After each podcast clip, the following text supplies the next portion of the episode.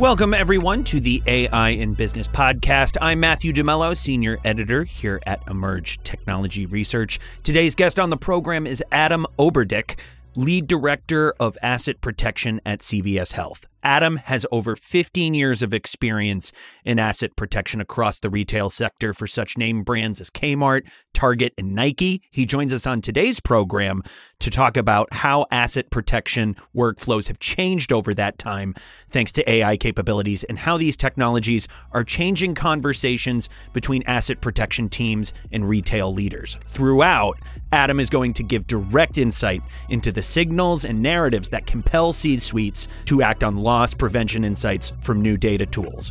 Without further ado, here's our conversation.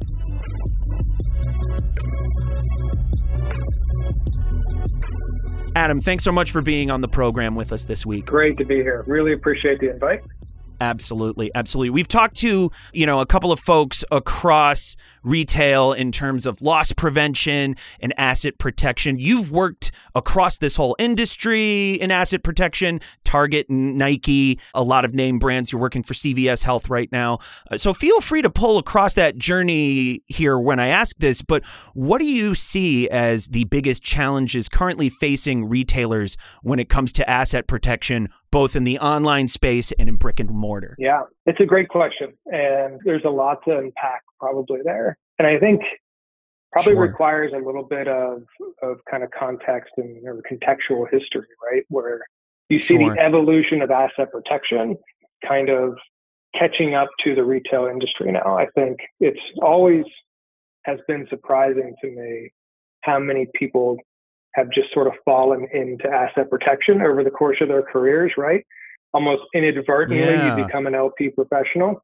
Where I think now that, at least especially over the last few years, that that has sort of shifted into this is a full blown profession, right? This is something that people want to yeah. do and actively search to go out and do. And I think you're starting to see this evolution of loss prevention, asset protection, risk, and security evolve now with the business risk. And as the business business risk complexity continues to increase, so too the value of asset protection and our shift into profit protection, right? And starting to look at how we impact the entire organization and not just one particular thing. So, with that context in mind, the next few years is making sure that we can continue to evolve and be proactive with where the business is heading. I think if you think about self checkouts, buy online, pick up in store, omni-channel risks, mobile yeah. checkout. Like these are the things that for most retailers and most AP teams in the industry are coming in at the tail end of these implementations or integrations, right? And, and has been for quite a few years, which allows us, or I'm sorry, kind of pushes us into a place of reacting and playing catch up. And I think that's going to be one of those areas that we have to continue to work with our senior leadership and C suite to stay in the forefront of those things to look at how do we invest in technology early on, something that we typically haven't done a very good job of across the industry is having that two, three, four, five year strategy of investment opportunities of here's where we're going and how we're going to do it and be a part of that innovation and technology roadmap with the business. So I think catching up Absolutely. and staying on top of it and being proactive and evolving with the business is going to continue to be a challenge. And most of the industry right now is is having sort of this resurgence in retail in-store shopping and has been now for a couple of years. But with that, we've seen increases in crime, organized retail crime. Obviously, shrink is up across several different sectors of the industry, which again points to this area of are we innovating to stay on top of that and in front of that? And are we evolving with those different adverse actions, right? And things that we haven't necessarily done very well over the past few years. So I don't want to speak for everybody, but I think just generalizations as as we kind of look across the industry, that's sort of what I'm seeing. But I think that is going to be a big piece of it. Absolutely. Before we continue on where things will go and and just still looking at your career, I just found it very fascinating, you know, how you led investigations at Target and even just kind of staying in problems, kind of the history for a little bit before we move into the future.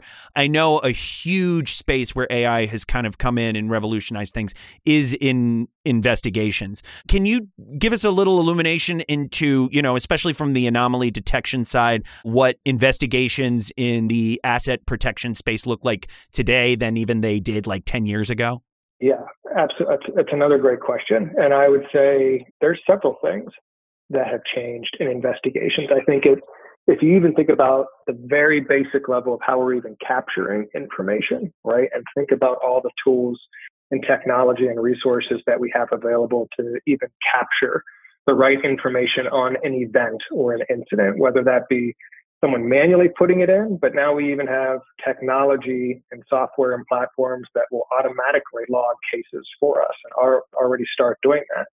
So I think it starts there, right? Like that's been a major shift of just capturing the correct information. The second piece in my mind is is what we're doing with that info, right? How are we sharing that information now across not only law enforcement professionals but also other retailers in building large cases, right? It's becoming increasingly difficult to prosecute cases, especially when it comes to external theft and organized retail crime. And I think you're seeing that concerted effort of some really great retailers who are saying, "Hey, let's let's not keep this to ourselves anymore. Let's make sure that we're sharing this information appropriately so that we can work together and build a case where law enforcement or our prosecuting attorneys and our communities are able to then get after it and do something tangible with that information. So I think that that is another big way to do it. And there's some groups that are doing it really well.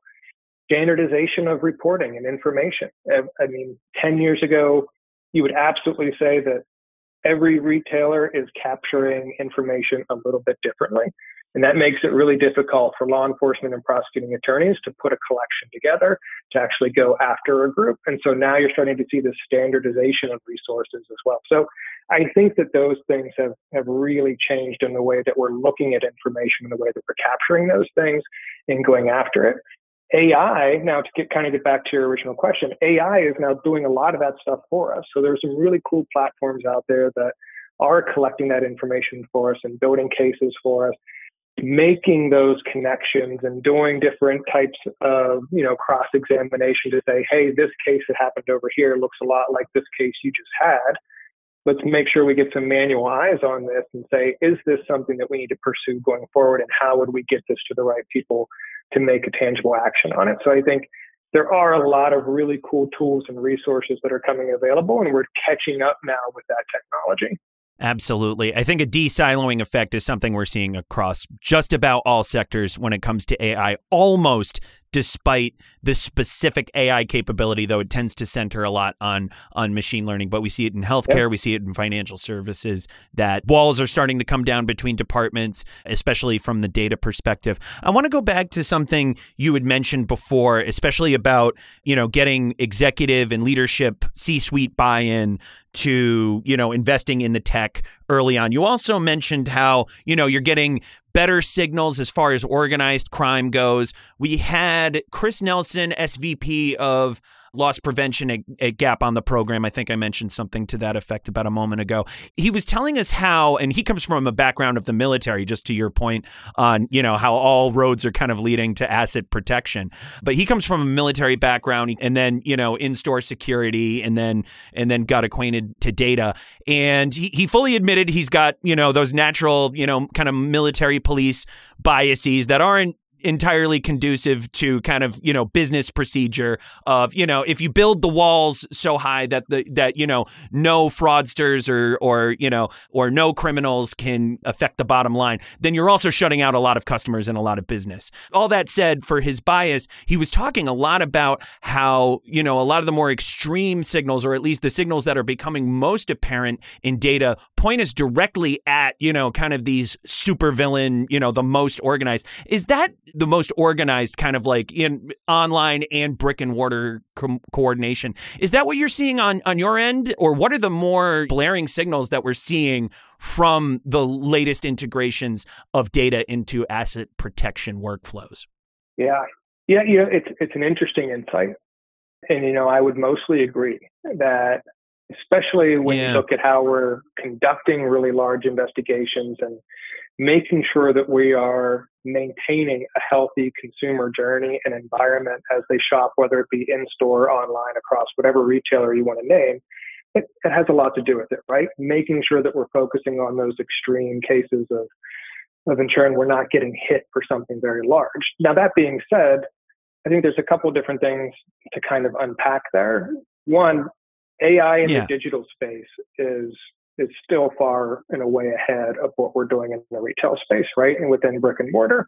And the way that they're able to make decisions and actions and give us the right information to ensure that we're making the right decisions, right, is far and away from what I've seen better than what we're doing brick and mortar in store. It's also guiding the way that we're setting mm-hmm. up platforms from the very beginning, which is a different way of architecting solutions than what we're seeing in brick and mortar, where I can say we can put in a new fraud rule or a fraud tool, but it has to happen within X amount of milliseconds because we have a, a 500 millisecond you know threshold of how we need to have an approval for a consumer shopping, whether it be in our store or online, right? So it's guiding even the way that we're looking at setting up solutions. So AI and machine learning continues to be a huge driver from that space. But I almost want to say that it's it gets to a point where you're almost death by a thousand paper cuts, right? Where you're right. going after these very large cases, and that's true. And we've gotten really good at being able to understand those signals and to look at those things, whether it be online or in brick and mortar. But it's when you start looking at all the things that have been deprioritized, right? Or all the thresholds that we may have bad actors just approaching that limit or just at that line. And what are we missing across all of those low volume, low risk, right? low indicator mm-hmm. types of investigations or stores or events or incidents that start to add up. And when we're talking about shrink deterioration over the last couple of years, that's one main reason for it is we have to find a way to not only continue going after that really big stuff that's killing us from a, a huge value perspective, but when you've got a lot of locations and a lot of different things happening, some of that small stuff can add up really quickly and really impact you if you're not careful about it. So how do we use AI to also solve for those types of things? And we're still getting used to this. Like it, it's still something that we're playing around yeah. with. You'll talk to some retailers and they've got so much data that we don't know what to do with it all. And then we talk to other retailers and it's, yeah. we can't capture, it seems, any relevant data. And so we're still trying to bridge that gap between the two and find what is that right balance and how do we support mm-hmm. the business in the right way and so everyone's sort of at a different space in it right now yeah, and and even you know for the latest and greatest systems, I mean, there's still that distance between all our signals are showing you know the worst of the worst, the super villains, but that's not really tied to the business value at, at the bottom line. And, and, let me ram home, you know, the part of my my last question in terms of executive buy-in. What signals do you find are most compelling to business leaders. You mentioned shrink, but I'm wondering also what are the signals behind that that really motivate them? I know, you know, the supervillains, it encourages this thought of, well, if we go after them, we're going to hurt a lot of customers. So so what are the what are the signals that move the C-suite? Yeah, it, that's going to come down to a lot of consumer journey, consumer friction, right?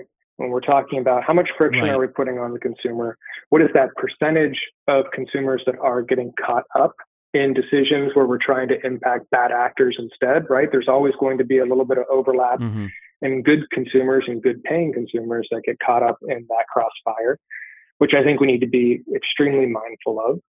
But, and, you know, from a digital space or an omni-channel space, you're going to be looking at consumer journey, consumer friction, time it takes for them to get through the actual process. What is their interaction with our 2FA or whatever else it might be in conjunction with the solutions that we have. Like those are the types of things that really make a difference when we're trying to tell a story and put in a new solution when we're talking to senior leadership. Right. When you get into brick and mortar, it, it kind of shifts a little bit, right? Because the needs are different. We have different voices and different employees mm-hmm. and consumers that are impacted for the most part. Now we start talking about well, what are the safety implications?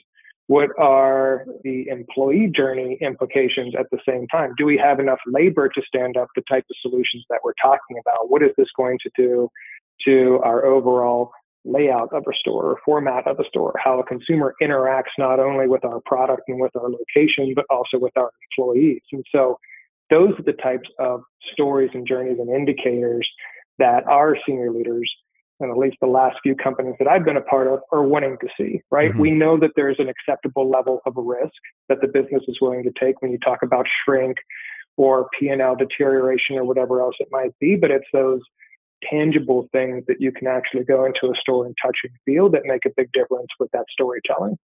I love the brick and mortar and in, in, in physical space angle of your answer, especially because it helps me really tee this up from the digital side. But a conversation we had with Instacart COO Asha Sharma recently really highlighted from how the digital side of things in terms of friction, you know, a lot of business leaders look at personalization of the digital experience is kind of the front line to fighting fraud in this way, especially with something of like, you know, keeping a low friction environment. So I'm just wondering what conversations maybe that you've had with business leaders when it comes to personalization on the digital side to reduce this friction because I feel like that last answer really covered brick and mortar very well and I'm just I'm just seeing how you how you look at things from the digital space in terms of of lowering friction. Yeah. So there's a couple of different things that we're able to do in the fraud space. We are able to get data at a much more granular level to identify mm-hmm. bad actors, or I guess a better way to say that is we're able to identify what good behavior versus bad behavior looks like a lot easier and a lot more effectively and efficiently in digital and omnichannel than we would in brick and mortar. We have the artificial intelligence and machine learning to analyze those transactions and to have that manual input to verify or validate those assumptions within the machine to also say this is the behavior that we're looking for, right? Whether that be good or bad. Mm-hmm. We add all those things up, and that's how we're able to really dial that in from a fraud fighting perspective. And when we're talking with our senior executives and with our C suite or whoever else it might be, we're able to show them those parameters that say, this is the amount of employee, or I'm sorry, the amount of consumers that we're going to impact negatively with this rule change, right? Or with this friction that we're adding mm-hmm. in versus this is the amount of bad actors that we're going to stop. And we're putting that ownership and that decision making on our senior leadership to be able to say, we're willing to go that far or we're willing to pull back this much or accept this level of risk based off of that. So from a personalization standpoint, we really are, excuse me, we really are able to dial that in down to whatever parameter we so choose from an individualistic perspective. And I don't want to, you know, it it's down into, you mm-hmm. know, you guys know this. It's it's looking at different types of email addresses and locations, right? From a geography yeah. standpoint, I mean, we're able to really dial that in personally to say this is the acceptable level of risk that we're willing to take for whatever rule we're implementing. Right, right. And, and, and Chris Nelson was mentioning how, you know, even tying in, you know, telemetry data from the brick and mortar locations like you see the the same the same vehicle in three different parking lots and does that tie into anything we're seeing on the digital side? Yeah. i think that's absolutely fascinating. But i just want to clarify on your last answer is a lot of that you know getting that executive buy-in just like getting the data that really clarifies that trade-off and really delivers like a, a reliable prediction for what that trade-off's going to be down the line or do you already have based on history kind of a clear idea that it's that it's going to go this way yeah i think we're able to i mean our modeling has gotten a lot better our plat i should i shouldn't say yeah. our i should say the the vendor solutions the platforms right have gotten Very tremendously cool. better at modeling where we're able to even start to assume what would this rule change do based off of this sales trajectory right or even if you're starting to mm-hmm. talk about a very specialized retailer we have this product launch coming up, how would we be able to impact it with these rule changes and what impact would that have on mm-hmm. good paying consumers versus bad actors and that behavior? So when we're talking and we're storytelling or we're going over strategy with senior leaders and understanding what their goals are, what they're trying to achieve, and what the latest feedback from consumers has been, we're able to tailor solutions real time almost, right? Much different than we have in the past mm-hmm. to be able to suit whatever that particular method method of modology is, right? And in terms of what the C-suite is mm-hmm. looking to achieve there. Yes, absolutely. Just while we have a, a, few minutes, I'm so glad you mentioned vendors, and especially in the context of conceding that, of course, you know, retail, it's a little bit of an older industry. It's catching up to digitalization uh, more so than m- most sectors. You know, obviously, that's going to mean, you know, a lot of retailers are, are looking for third party vendors, especially when it comes to models. Any advice, you know, just writ large beyond any sector in terms of, you know, your experience working with third party vendors and really vetting a model and a potential solution? Solution in these spaces that anything you wish you knew when you were younger when it when it came to this predicament? You know, I think what I've learned over the last few years, maybe even several years, is just how much we should be relying on solution providers, right? And I know that it used to be a yeah. lot of you know this this client and vendor relationship and you go to expos and sometimes that can seem really overwhelming or not adding a lot of value but the relationships that you build with those solution providers and those vendors really does make your job a lot easier whether it be through a role change whether it be changing companies right? You rely on those vendor solutions that you've built relationships with and bring them along with you. And that makes telling stories a lot easier to be able to say, hey, here's this thing that we want to do to impact XYZ. And we're bringing in this leading vendor or bringing in this leading provider or leading consultant. They're going to help us. And those are the guys and the folks that have seen it done at countless number of retailers and throughout the industry and know what works yeah. and really relying on them to say, here's the, for, for us to go, here's the problem and relying on them to say, let us guide you, let us give you some direction, let us show you what's worked based off of the situation that you're facing right now. And then here's how we're going to set you up with a roadmap for the future, right? And so if you build those right relationships and identify those right few folks that you can lean on, they're going to help you get through that, right? And whether that be a major consultant or a major solution provider, that's one of those things that has been you know imperative you know over the success of the last few years of what we've been able to achieve so i think you know that's the caveat that i would give there is that you know really make sure mm-hmm. that you're honing in on on just those few different folks that you want to rely on but they can really make your job a lot easier. Right and really help with with that buy-in factor that we were talking about before in telling stories. Adam i know we're right up along the line of our allotted time. Thank you so yeah. much for being with us on the podcast yeah. this week. Really really appreciate it. Thanks. It was great spending time with you